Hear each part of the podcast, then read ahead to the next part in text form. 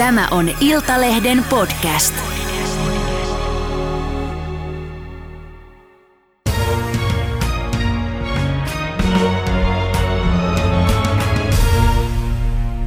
Tervetuloa THLn ylilääkäri Hanna Nohinek. Kiitos. Me puhutaan nyt erityisesti nuorten rokotuksista, mutta myös mahdollisesta tulevasta kolmannesta tehosteannoksesta, joka näyttää siltä, että saattaa ehkä Suomeenkin tulla. Huono uutinen on tavallaan se, että äh, tuossa kuuntelin tänään muun muassa BBCtä ja, ja Pfizer kertoi tutkimuksestaan, äh, kun nyt on annettu tosiaan aika paljon kaksi rokoteannosta, eli se tehosteannos, että tämän RNA-rokotteen teho alkaa hiipua puolen vuoden sisällä. Näin on, ja, ja sehän me ollaan nähty myöskin vasta-aineista, että vasta-aineet sairastumisenkin jälkeen hiipuu ja kahden rokoteannoksen jälkeen vasta-aineet, nämä neutraloivat vasta-aineet, ne hiipuu.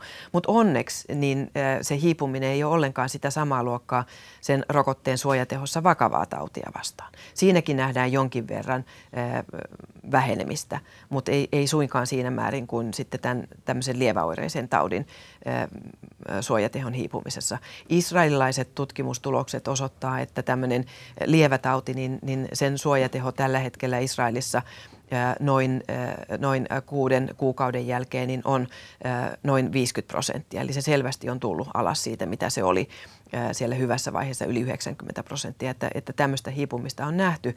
Ja hehän on nyt sitten heinäkuussa jo ryhtyneet rokottamaan vanhempia ikäryhmiä kolmannella annoksella, vaikkakin maailman terveysjärjestön pääjohtaja Tedros on toivonut, että, että ei kolmansiin annoksiin vielä mentäisi, kun on niin paljon ihmisiä maailmassa, jotka ei ole saaneet edes vielä ensimmäistäkään annosta. Mm, koska siellä vaara kytee sitten, että tulee vielä sellainen variantti, jota ei olla nähtykään. Mm. Mutta kyllähän aika monet maat puhuu jo kolmannesta ää, tuota, ää, rokoteannoksesta ja niin puhutaan Suomessakin. Ja Yhdysvallat on sanonut, että he ryhtyy antamaan ää, kolmatta ää, tota boosteria syyskuussa. Ranska, Saksa, Israel, niin kuin sanoit, ja muutamia muita maita, niin mitä sä näet nyt sitten, että miten käy? Tiedän, että kokousta, että kokous on tulossa mm. Suomessa, mutta tuleeko meille nyt tilanne, että täällä ruvetaan sitten ottamaan kanssa tota kolmatta rokotuspiikkiä. No, tällä hetkellä meidän rokotustehot näyttää oikein hyviltä, mutta että me ollaan tietysti aloitettu vähän hitaammin kuin monet muut maat. Ja, ja myöskin se, että jos me verrataan meidän tietoa ja Israelin tietoa, niin ne ei ole ihan yhteismitallisia, koska Israelissa on käytetty sitä kolmen viikon äh, annosväliä. Ja meillähän on ollut keskimäärin äh, pitempi, 8, 12, 12 viikkoa, tällä hetkellä kahdeksan viikkoa, jota suositellaan nyt delta vuoksi, mm. saataisiin mahdollisimman hyvä suoja.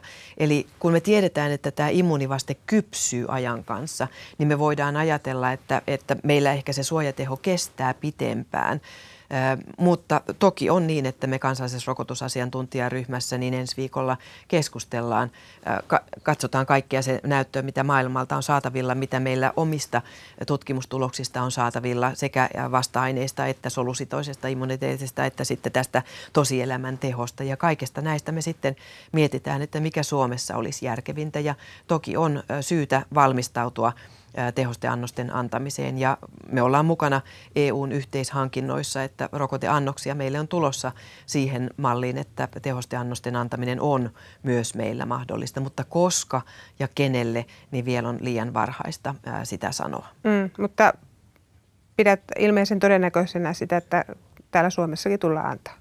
No siltä se nyt valitettavasti näyttää, että kahdella annoksella niin varsinkaan lievempää tautimuotoa vastaan ei saada äh, ihan äh, niin kuin elämänikusta suojaa.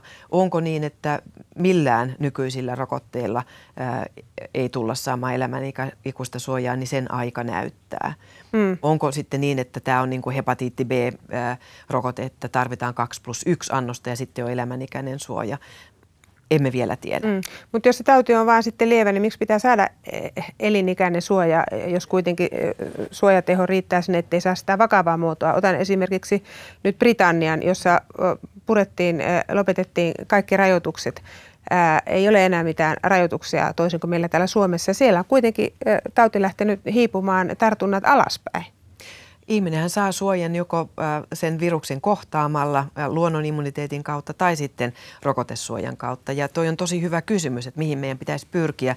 Ja meidän kansallinen rokotusstrategiahan on ollut se, että me estetään vakavia tautimuotoja, kuolemia, eliniän menetyksiä ja me halutaan ylläpitää terveydenhuollon kantokykyä. Ja jos nyt sitten tällä kahdella rokotusannoksella me siihen päästään, niin olisiko me silloin saavutettu se, mitä me haluttiin? Että se, että me joka ikinen koronavirusinfektio estettäisiin, niin se ei ole varmaan niin kuin semmoinen päämäärä, mihin me edes ikinä päästään. Mm. Ja silloin on kysymys siitä, että mikä on se semmoinen sietoraja, mistä missä, minkä kanssa me voidaan elää. No, sano, sano rehellisesti sun oma mielipide siitä, että tiedetään mikä rokotuskattavuus meillä on tässä maassa, niin tota, voitaisiko me nyt tehdä samalla lailla kuin Britit teki? Ja, ja avata tämä yhteiskunta?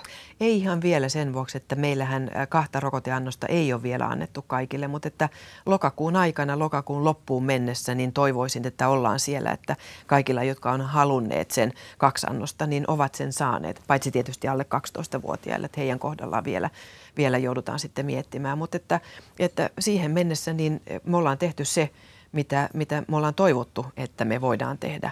Mm. Ja, ja sen jälkeen sitten mietitään, että, että onko se rokotuspassi vai onko se niin, että ne, jotka ei rokotuksia sitten halua, että mikä on sitten heidän kohdallaan se yhteiskunnan suojelun taso, mitä, mitä voidaan edellyttää kaikilta, niin ne on niitä keskusteluja, mitä pitää tässä käydä. Hmm. No tiedetäänkö se, että jos ö, nyt me annetaan kahta rokoteannosta ja siltikin voi, on, on paljon keissejä jo maailmalta, että on saanut koronan ää, ja se ei anna tota, kovinkaan pitkää suojaa ainakaan lievälle koronalle, niin jos on sairastanut koronan, niin tuleeko niin tämmöisen luonnollisen sairastumisen kautta parempi suoja sitten immuniteetti koronaa vastaan? No luonnollinen tauti antaa sekä sen solusitoisen suojan että vasta-ainesuoja, mutta sekin vasta-ainesuoja hiipuu. Mutta ei ole vielä riittävästi tutkimusnäyttöä siitä, että miten luonnon ää, ää, uudelleen kohtaaminen, kuinka hyvän lisäsuojan se antaa. Että tästä me tarvitaan lisää tietoja.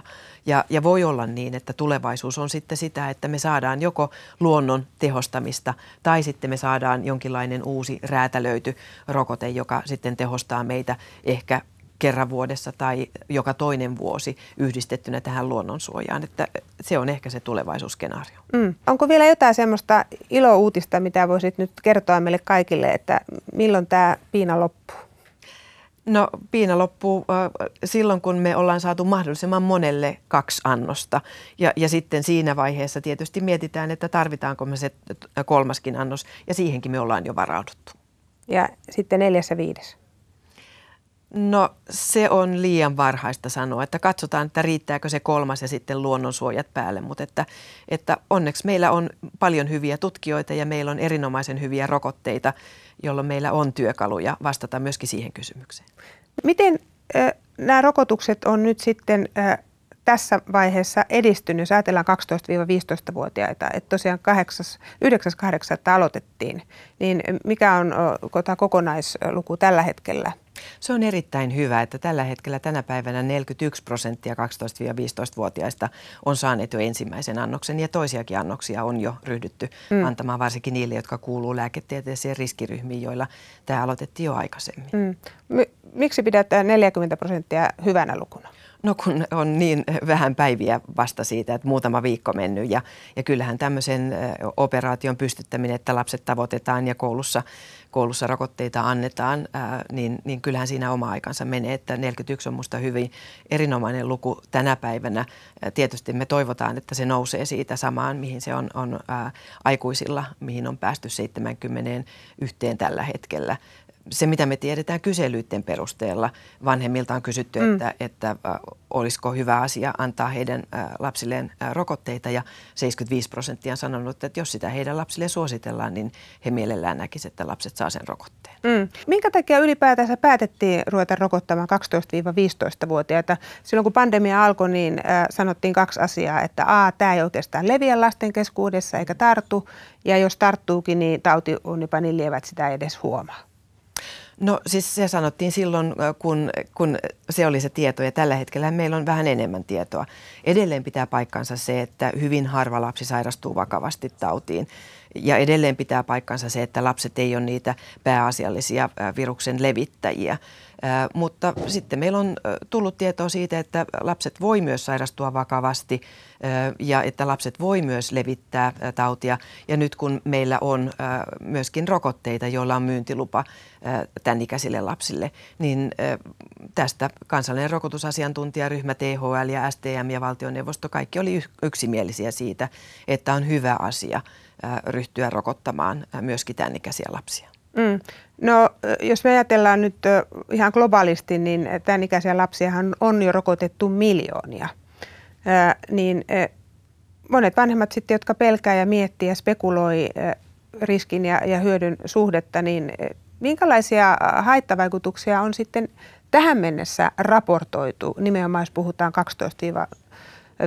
12-15 about 16-17?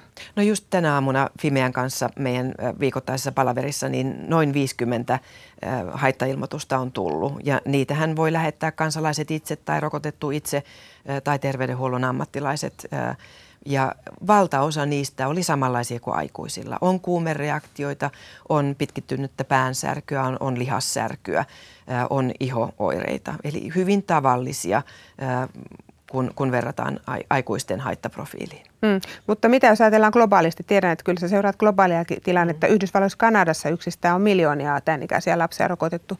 Onko ollut mitään ää, ää, ilmoituksia ja raportointia vakavimmista haitoista kuin mitä sä tuossa äsken mainitsit? No vakavimmat haitat on allerginen reaktio, tämmöinen anafylaksinen reaktio, missä tarvitaan sitten adrenaliinipiikkiä, että se saadaan hillittyä. Niitä on ilmoitettu maailmalla noin yksi per 100 000. Ja, ja sitten on tämä sydänlihas ja sydänpussin tulehdus, joita on ilmaantunut nuorille, varsinkin miehille ja varsinkin sitten sen toisen annoksen jälkeen. Ja näitä on tullut noin enimmillään noin kolme per 100 000 sen keskimäärin, kun lasketaan ensimmäinen toinen annos yhteen. Mm. Eli näitä on, on ilmoitettu. Eli tämmöiset uutiset tuolta, että on kuollut rokotteisiin, niin onko tällaisia tapahtunut, että lapset olisivat kuollut saatuaan koronarokotteen? Yhdysvalloissa on raportoitu, että on joitakin lapsia, joita on, on tulkittu, että, että rokote on myötä vaikuttanut kuolemaan. Mikä se lopullinen kuolinsyy on ollut ja mikä se rokotteen rooli siinä on, niin siitä on eriäviä mielipiteitä, mutta että to, todella näin, näin on raportoitu. Mm, no onko mitään tietoa siitä, mikä, mikä se voisi olla sitten? Minkä takia on kuollut rokotteeseen? No esimerkiksi se, että tämmöinen vakava allerginen reaktio, että sitä ei ole saatu pysäytettyä, se voi olla yksi syy. Tai sitten voi olla joku samanaikainen muu syy, joka on, on siellä mukana vaikuttamassa. Ja yksittäisen potilaan kohdalla on vaikea sanoa, että oliko se muu syy tärkeämpi kuin tämä, tämä rokote. Mm. No sitten on paljon vanhempia myös, jotka pohtii sitä, että, että kun nämä rokotteet varsinkin lähetti mRNA-rokote on ollut niin vähän aikaa meillä käytössä, että, että siitä tuleekin vasta pitkällä aikaviiveellä sitten vakavia haittavaikutuksia. Niin mitä vastaat siihen? No valtaosa haittavaikutuksista tulee sen ensimmäisen kuuden viikon aikana. Sitten on tietysti harvinaisia vakavia haittoja, joita saattaa tulla, joku autoimmuunireaktio pidemmällä aikaviiveellä. Mutta että se, että rokotteesta tulisi vuosien viiveellä jotain semmoista vakavaa haittaa, joka ei olisi nyt sitten tullut esille, kun näitä kuitenkin ollaan käytetty jo, jo äh, yli vuoden, jos ajatellaan niitä kaikkia ää, tehotutkimuksia, mitä on tehty. Mm. Se on hyvin, hyvin epätodennäköistä. Ja mietin, että mikä olisi sitten se biologinen mekanismi, jolla tämä tulisi esille, kun me tiedetään, että RNA-rokotteet kuitenkin, se RNA-pätkä, niin muutamassa päivässä elimistöstä poistuu. Niin on vaikea ajatella, että mikä olisi se mekanismi. Se ei suinkaan mene ihmisen tumaan, eikä siellä tumassa niin kuin liity ihmisen DNAan. Että, että tämmöiset puheet, niin, niin niille ei ole biologista pohjaa. Mm. Yhdysvaltain elintarvike- ja lääkevirasto FDA myös maanantaina siis täyden myyntiluvan Pfizerin ja BioNTechin näille koronavirusrokotteille. Ja siinä todetaan nimenomaan näin, että ne on kuusi, voi käyttää 16 vuotta täyttäneille ja siitä ylöspäin. Niin miksei tätä täyttä myyn, tota niin, niin myyntilupaa myönnetty sitten 16-vuotiaasta alaspäin. Eli kun me kuitenkin käytetään tätä rokotetta Suomessakin, me annetaan 12-15-vuotiaille. Niin miksei heille sitten annettu tätä täyttä myyntilupaa? No se johtuu siitä, että sen ikäisiä ei ole vielä tutkittu riittävän pitkään, että, että myyntiluvan haltija voi hakea sitä myyntilupaa, täyttä myyntilupaa vasta sitten, kun tietty määrä dataa on kasassa ja, ja alle 16-vuotiailla niin seurantaajat ei ole vielä tarpeeksi pitkät eikä ole riittävän monta vielä ää, tutkittu. Niin nämä on niitä syitä, minkä vuoksi tämä ei ole annettu sitä täyttä myyntilupaa vielä 12-15 ikävuoteen. Niin, koska aiemmin kun tämä myyntilupa annettiin joulukuussa, niin perustui hätätilaan. Hä- hätätilan perusteella Nimenomaan. annettiin. No tästä moni vanhempi voisi sanoa, että no miten te voitte sitten taata, että nämä on näin nuorille turvallisia, kun ei anneta tota täyttä myyntilupaa, kun sanot, että niitä ei ole tutkittu. Niin mitä jos ilmeneekin sitten jotain? Eikö tässä ole ristiriita? Ymmärrätkö tämän logiikan? Että moni Joo, y- ymmärrän sen logiikan, mutta on katsottu, että, että sitä ää, tietoa on kuitenkin riittävästi sekä immunogeenisuudesta että siitä turvallisuudesta riittävän monella, kun puhutaan kymmenistä miljoonista lapsista tällä hetkellä, joita on rokotettu. Ja itse asiassa siihen ehdolliseen myyntilupaan, siihen hän riitti noin kahden tuhannen lapsen tutkimus Biotech Pfizerin rokotteella ja, ja runsaan kolmen tuhannen lapsen tutkimus Modernan rokotteella. Että myyntiluvan myöntäjä katsoi, että tämä on riittävä määrä dataa ja kun sitten tehtiin semmoinen immunosil siltaus aikuisten tutkimukset, että tiedetään, että tietyllä vasta-ainetasolla niin saadaan tietynlainen teho, niin tätä tämmöistä immunosiltausta käytettiin myöskin hyväkseen. Ja meillä on tietysti tapana luottaa siihen, että myyntiluvan myöntäjä niin on riittävän kriittinen ja, ja tiukka, kun se myyntilupia myöntää. Että uskoisin, että he on tutkineet sen tiedon, saatavilla olevan tiedon riittävän hyvin, jotta on myyntilupa uskallettu antaa. Mm. Vaikka niin kuin sanoit äsken, niin täyttä myyntilupaa ei Pfizer ja BioNTech saanut sen takia, että alle 16-vuotiaille koskaan ei ollut tutkittu tarpeeksi Juuri sen näin. ikäisillä. Juuri näin. No sano vielä Hanna se, että nyt ne, jotka pohtii, että ottaako rokotteen 12-15-vuotias, niin, niin mitä sä sanot heille? Mitä heidän kannattaa puntaroida ja miettiä? No tietysti täytyy miettiä se, että minkälainen se tauti olisi omalla kohdalla, oman lapsen kohdalla, jos hän saisi vakavan taudin. Ja sitten puntaroida se, että mitä me tiedetään tällä hetkellä näistä rokotteista. Ja me tiedetään, että nämä rokotteet on riittävän turvallisia, jotta niitä voidaan tämän ikäiselle lapselle antaa. Et tästä puntaroinnistahan se, se muodostuu. Ja ymmärrän toki vanhempaa, joka on hyvin huolissaan lapsensa terveydestä, että jos hän ei vielä sitä rokotetta halua lapselle antaa. Mutta toivoisin, että, että lapsille annettaisiin se rokote, jotta lapsetkin pääsis elämään täysipainoista elämää. Mm. No onko meillä Suomessa raportoitu siitä, että kuinka paljon esimerkiksi 12-15-vuotiaita tai nuorempia olisi ollut koronan takia tehohoidossa, että olisi saanut tämän vakavan muodon? Puhutaan Suomesta. Suomessa niin tehohoidossa on ollut kaiken kaikkiaan viisi alle 20-vuotiasta ja, ja se on painottunut näihin vanhempiin ikäryhmiin. Noin 50 lasta alle 20-vuotiaasta on ollut sairaalahoidossa. Osa heistä koronan vuoksi, osa sen vuoksi, että on ollut joku muu tauti ja siinä samassa yhteydessä korona. Mm, mutta et pysty sanomaan, että 12-15-vuotiaista. 12-15-vuotiaista niin noin kymmenkunta. Tehohoidossa? Ei, vaan, ei yhtäkään tehohoidossa, niin. vaan, vaan sairaalahoidossa. Sairaalahoidossa. Joo. Mm. Ja äh, onko koronan takia äh, kuolleita tai koronaan liittyviä ei lapsikuolemia? Ei yhtään, ei yhtään lapsikuolemaa Suomessa. Että siinä näkee just, että kuinka, kuinka lievä sitten kuitenkin korona on ä, lapsilla suhteessa sitten vanhempiin ikäryhmiin. Mm. No onko nyt tapahtunut kuitenkin joku muutos sitten, koska Yhdysvalloista tulee paljon uutisia siitä, että nimenomaan tämä delta-variantin aiheuttamat ää, tota, oireet ja taudit on vienyt siis päivittäin jopa yli 200 lasta Yhdysvalloissa sairaalahoitoon. No delta on äh, virus, joka äh, sen, sen itämisaika ensinnäkin on lyhyempi, se on noin neljä vuorokautta. Sitä voi erittää jopa tuhat kertaa enemmän kuin, kuin aikaisempaa Wuhanin virusta. Ja, ja sitten myöskin kahden rokoteannoksen läpi voi saada infektion. Yleensä miten oireettoman tai lieväoireisen, mutta se on mahdollista. Mm. Eli kaikki nämä yhdessä kertoo silloin sitä, että mitä enemmän virusta on ympäristössä, niin, niin sitä todennäköisemmin lapsi myös kohtaa sen viruksen ja sitten tietyllä todennäköisyydellä lapsi myös voi sairastua. Mm. no onko meillä minkälainen tilanne Suomessa tällä hetkellä, jos me ajatellaan, että siellä nyt paljon lapsia, tietenkin Yhdysvalloissa on osavaltioita, jossa on tosi iso rokotevastaisuus, niin onko meillä olemassa sellaista vaaraa, että, että täällä jotenkin de, delta sitten alkaisi tarttumaan pienempiin lapsiin ja, ja tota, riehumaan samalla lailla, vai mistä, mistä tässä on kysymys? No se on mahdollista, jos, jos meillä delta edelleen hyvin paljon liikkuu meidän yhteisössä, niin, niin silloin lapsetkin voi sen tartunnan saada. Onneksi lasten kohdalla on niin, että valtaosa sairastaa sen hyvin lievin oireen tai jopa oireettomasti. Mutta mm. se, on, se on toki mahdollista tässä tilanteessa, missä meillä paljon deltaa on. Mm. Eli tällaisten asioiden äh, tota, punnitseminen, jotka miettii vielä, että ottaako rokotetta.